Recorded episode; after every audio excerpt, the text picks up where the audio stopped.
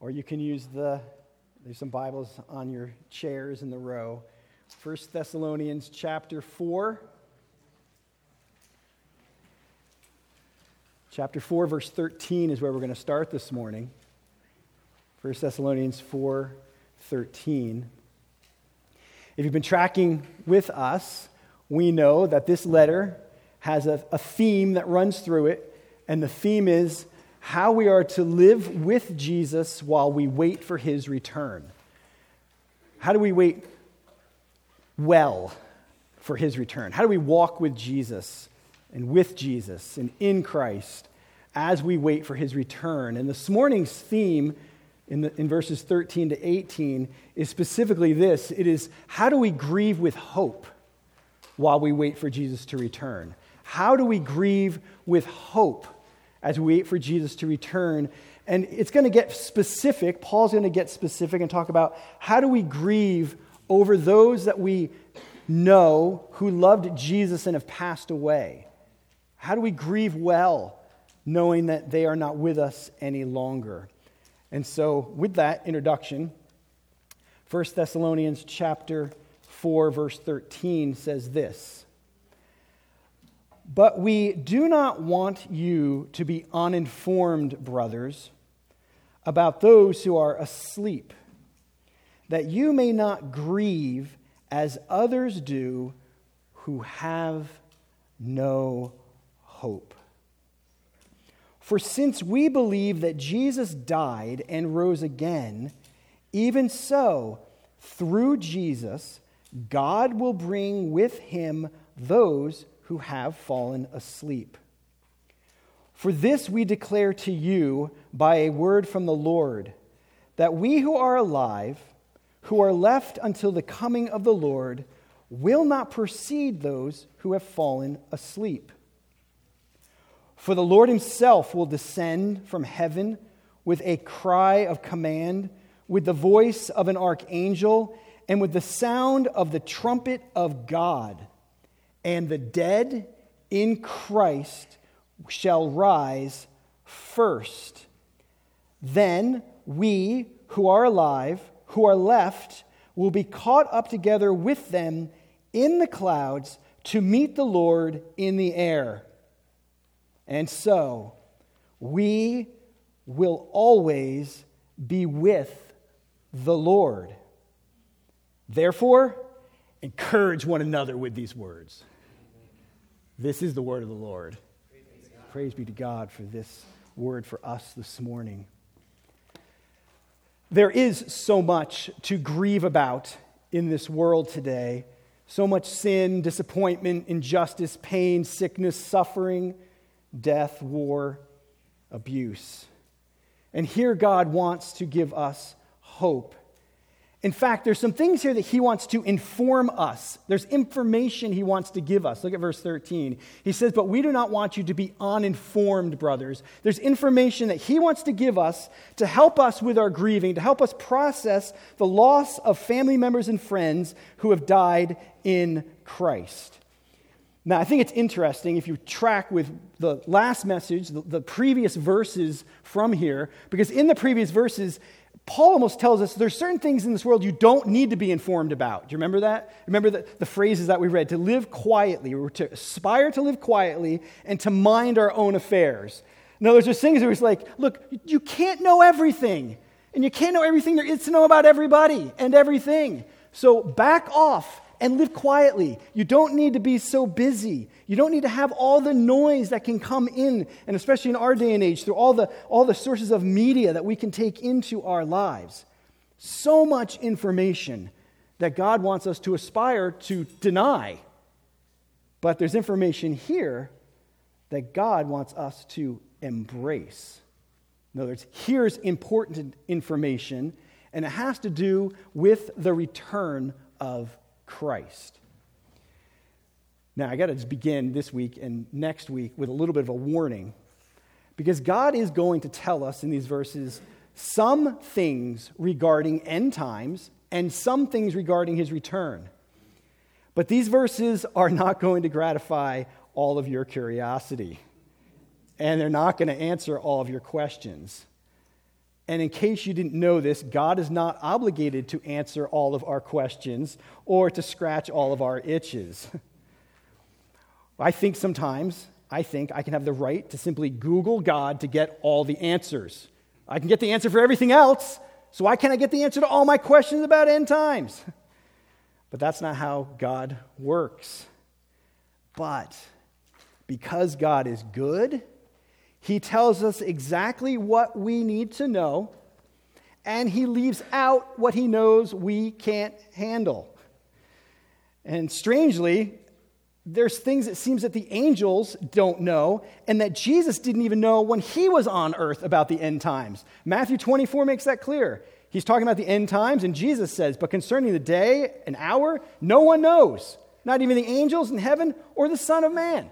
So even Jesus, while he's on earth, confesses, Right now, I don't even know what's going to happen, and neither do the angels. So if they don't know all the details, why do we think that God owes us all the details, or that we could even handle them if he gave them to us? So the point, really, of those verses is stay awake, be ready, and be alert. And so that's what we need to do. Now, I think maybe you've been exposed to a different approach to end times, where somehow in here, all the information is there. We just have to learn how to decode it.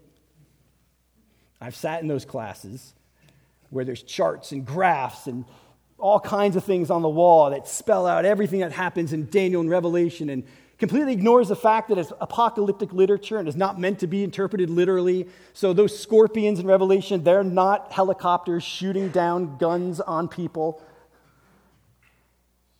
But especially when things happen in the Middle East, there's certain people that would love to say, all the answers are in here. It's self explanatory. You just got to find it. I don't think that's the case. I think God plainly tells us what God wants to tell us so that we can live with Him while we wait for his return. And so I want to appeal to you this morning that there's no hidden codes, uh, that God leaves a lot of unanswered questions, but that God tells us exactly what he wants us to know. And so don't let, this is my fear of this morning, is that you would not let your unanswered questions suck the hope and the joy and the encouragement out of these verses, because that's a possibility. Instead, I pray that our souls would be captivated with the hope that is right here staring us in the face. And there's a lot of hope here. I mean, this, is, this is happy preaching this morning. This is, this is encourage our souls this morning. This is not like that passage I had to preach about sexual immorality. Okay, we're on the opposite end now. This is the good stuff. Here we go. So let's enjoy what God has to say to us here this morning with four realities. I think there's four major things about Jesus in here that are, that's meant to give you hope and to make your heart yearn and long for the return of Christ. So the first is this reality number one is this that Jesus died and rose again. The foundational truth that undergirds this entire passage, everything about end times, everything about Jesus' return, is grounded in this Jesus died and rose again. Look at verse 13. Paul says, We do not want you to be uninformed, brothers, about those who are asleep, that you may not grieve as others do who have no hope. So there's some people who are grieving who have no hope. For, here's why, since we believe that Jesus died and rose again. The Spirit has Paul begin with this because all hope springs from the gospel. All hope. Without Jesus' death and resurrection, there really is no hope. Just pack it up and go home if Jesus did not die and rise from the dead. And without this truth, people grieve with no hope. I don't know if you've been to funerals for people who don't know Jesus for some strange reason, I have done more funerals for people who don't know Jesus than I have for people who do know Jesus. And it's agonizing to watch people groping for something to hold on to, for some kind of hope. They say things like, well, we'll see them again someday. Or I guess the angels carried them off to a better place. Or I know they're looking down on us now, smiling, just, just groping for empty nothingness. Listen, we don't grieve that way.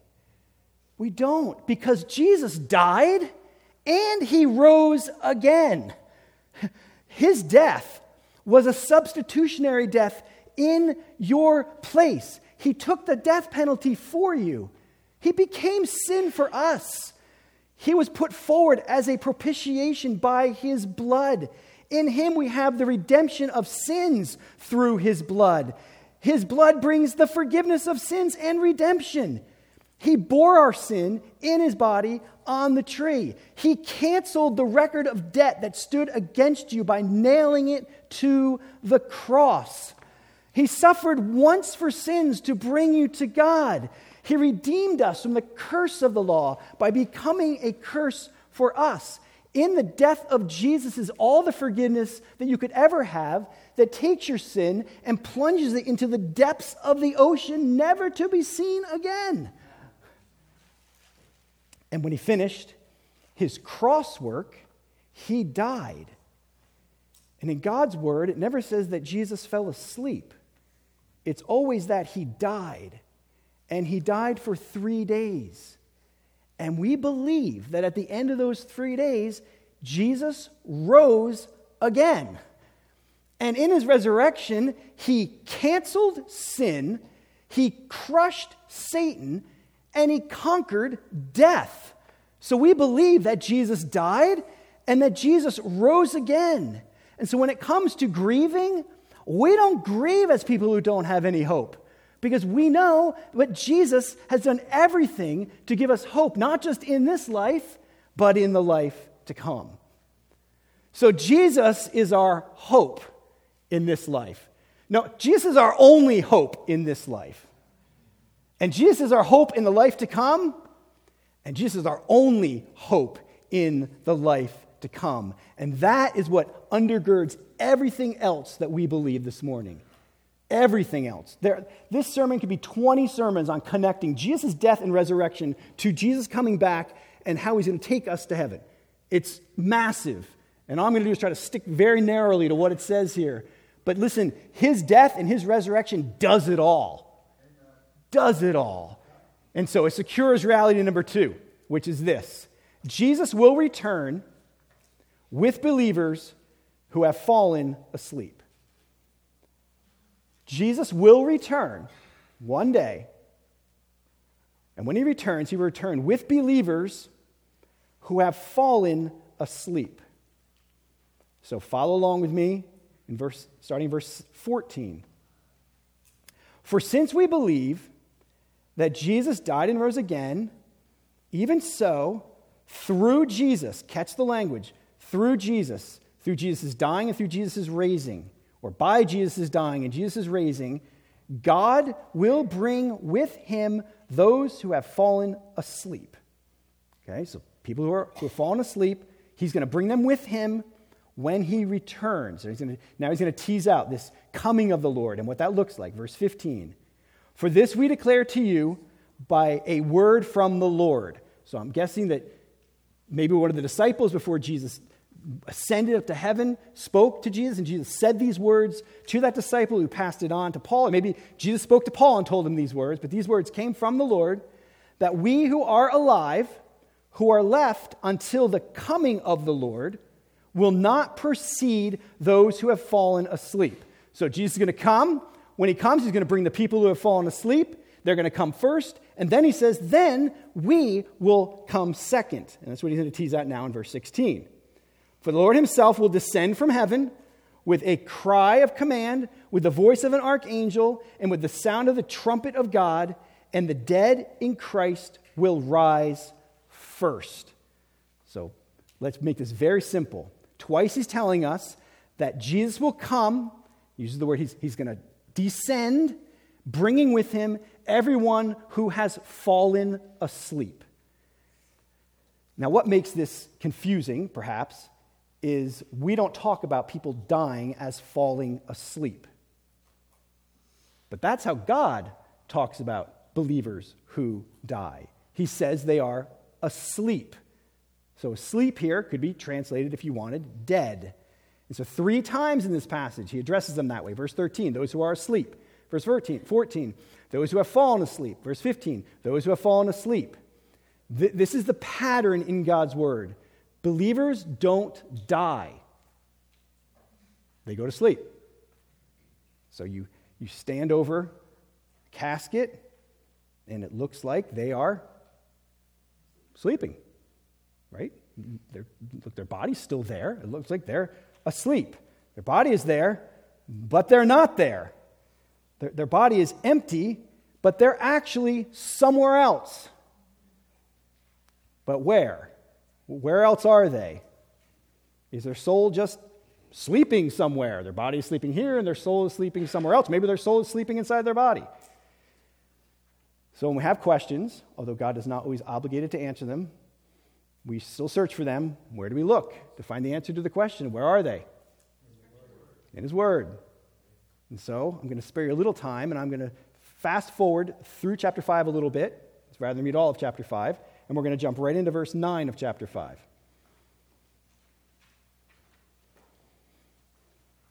And I'll be honest, I was halfway through my week scratching my head going, Where are they? I'm not just going to pretend that I know based on what other people have told me. Where are they? Are they just sleeping? Are we Seventh day Adventists? Yeah. Are they just sleeping somewhere? Maybe they are. I don't know. Let's start from scratch here and figure it out. So here's the answer I found. Verse 9, chapter 5. For God has not destined us for wrath. Praise the Lord. But to obtain salvation through our Lord Jesus Christ, who died for us. So Jesus dies for us so we can have salvation and get away from the wrath of God. Why? Here's why Jesus does this. Why Jesus dies not just for salvation present, not just to get away from the wrath of God, but he does it so that whether we are awake or sleep, we might live with him. So this morning you're described as awake. So what do you do? You live with him while you wait for him. Others are asleep. What are they doing? They're with him, waiting for him to return. Eagerly, I'm sure, ready to make the trip down. So they're there. They're with the Lord. They're with him. So we live with him as awake people now, obtaining salvation now, and asleep people live with him, obtaining salvation now. They've got salvation now. We have salvation now. See, the reason that both the awake and the sleeping are with him, listen to this. You've got to know about the doctrine of the union of Christ, our union with him. You've been united with him. And once you've been reuni- united to him, your union cannot be broken. Listen, death can't break your union with Christ. Death can't break anybody's union with Christ. You've been united with Christ, you are united with Christ forever. And so death can't break that. And so if you look at chapter 5, verse 9, it says that our union is found in the phrase in our Lord Jesus Christ or through our Lord Jesus Christ. Go back to our passage, verse 16 of chapter 4. It says very clearly, those who are dead in Christ, they're in Christ. That's the difference maker. That's the difference. If you're not in Christ, you're still under the wrath of God and you don't get the salvation. But if you're in Christ, good news, you don't get the wrath of God and you get salvation instead. And so, whether you're living or dead, you are with the Lord. Now, I think there's some reasons that God words things this way. It, I don't know if you ever caught this in your, in your Bible as you've read, but in God's word, it never says that we die, that humans die. There's no record of some human dying where it says they died, at least not God saying they died. And with Jesus, it always says he died, and it never says that Jesus fell asleep. So, as believers, we fall asleep because Jesus died. And we don't die because Jesus died in our place. And if you're united to Christ, you already died. When he died to sin, you died to sin because you were united to him in his death. And so you can't die twice. So the second one is your body just takes a nap while you go head up to be with Jesus. So that, that's what he's telling us here. And I think he uses this language, awake, or I'm sorry, this language of sleeping and, and this language of dying, I think for a couple of different reasons. The other is, I, I think, I, was thinking through this, I feel like God just uses the word sleep there just to smack death in the face, just to embarrass death. Like, I'm not even going to acknowledge you anymore. You've been defeated. My, my children, they don't die. They just, their bodies just go to sleep. That's where they go. They, they don't die. And I feel like it's just a smackdown on death that God won't say that about believers. Listen, in case you're not convinced, let me just quickly flash over two verses that reinforce this reality. Philippians 1 22 and 23 says this If I am to live in the flesh, that means fruitful labor for me. Yet which shall I choose? I cannot tell. I am hard pressed between the two. My desire is to depart and fall asleep. No, he knows if he departs, where's he going? Ah, to be with the Lord. I'm either with Jesus here, I'm going to be with Jesus there. I can't be separated from him. And then in 2 Corinthians 5, verse 6, it says this So we're always of good courage, for you know that while we're at home in the body, we're away from the Lord. For we walk by faith, not by sight. Yes, we are of good courage, and we would rather be away from the body and at home with the Lord. So you're leaving this body, where are you going? Home. You're going home. Home to be with the Lord. So when Jesus returns, he is going to bring with him everyone who is with him right now who have fallen asleep on earth. They're going to be with him. And then there's more good news. Good news for us who are still here who are still awake and not asleep yet, reality number three, and that is that Jesus will snatch up believers who are still awake. Jesus is going to snatch up believers who are still awake. Look at verse 7. Second part of verse 7 says this Then we who are alive, who are left, will be caught up. That word there is snatched. It's a word for like, it's almost like a, a, a powerful word. Like you're going to get just sucked up it's almost an aggressive sort of Greek word. You're going to get sucked up with them in the clouds to meet the Lord in the air. That's what's going to happen to believers. I was thinking about this, and the, the verse in Acts came to mind where Jesus leaves. You got to remember Jesus leaves? It says in Acts 1 9, uh, after Jesus has died and resurrected, he's talking to his disciples. It says, And then when he had said these things, they were looking on and he was lifted up, and a cloud took him out of their sight. Now, I know that as people that live in the world of 2023, this is hard to fathom. There's no jetpack, no hot air balloon. He, he literally ascends up, and a cloud takes him out of their sight. Verse 10 And while they were gazing into heaven as he went, behold, two men stood by them in white robes that's terrifying. And said, Men of Galilee, why do you stand looking into heaven? What do you think? The dude just ascended in a cloud. That's why we're standing here. This Jesus, who was taken up from you into heaven, listen to this, will come in the same way as you saw him go into heaven. So he's going to descend the same way that he ascended. And then you and I, according to verse 17, will go up into the clouds. We will ascend into the air. We will be snatched up in some sort of aggressive way to meet the Lord in the air. And there, you will, for the first time, see your Savior face to face. And you're going to do it airborne you are going to ascend and you're going to encounter him face to face in the clouds. That is the promise. And believers who have fallen asleep, they won't be left out. They're going to lead the way. So Moses and Abraham and Sarah and Ruth and Esther and Rahab and Mary and the disciples and the thief on the cross, your friend or family member Everyone who has fallen asleep in Jesus, They're going to beat us there. They're going to beat us there. But you and I will be part of the greatest welcoming team that has ever existed. And that welcoming team will look like this in verse 16.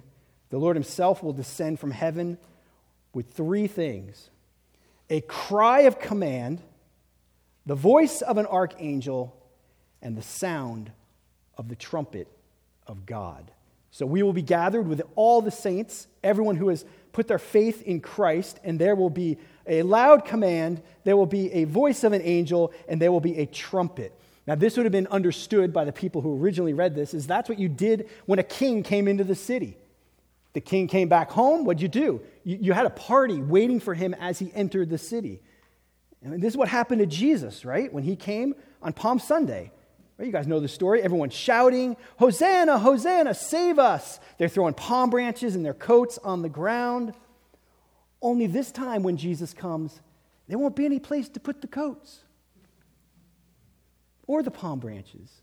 And we won't be shouting, Jesus, save us.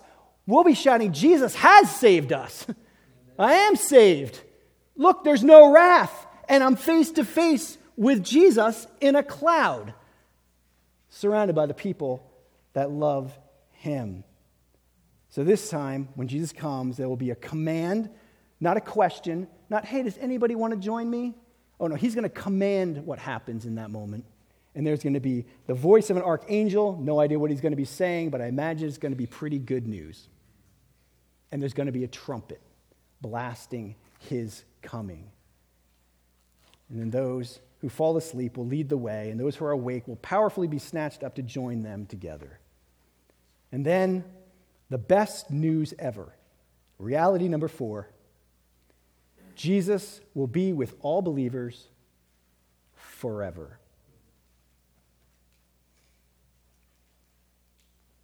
The second part of verse 17 says this And so we will always be with the Lord. That is worth reading again. And so we will always be with the Lord. This is the end game.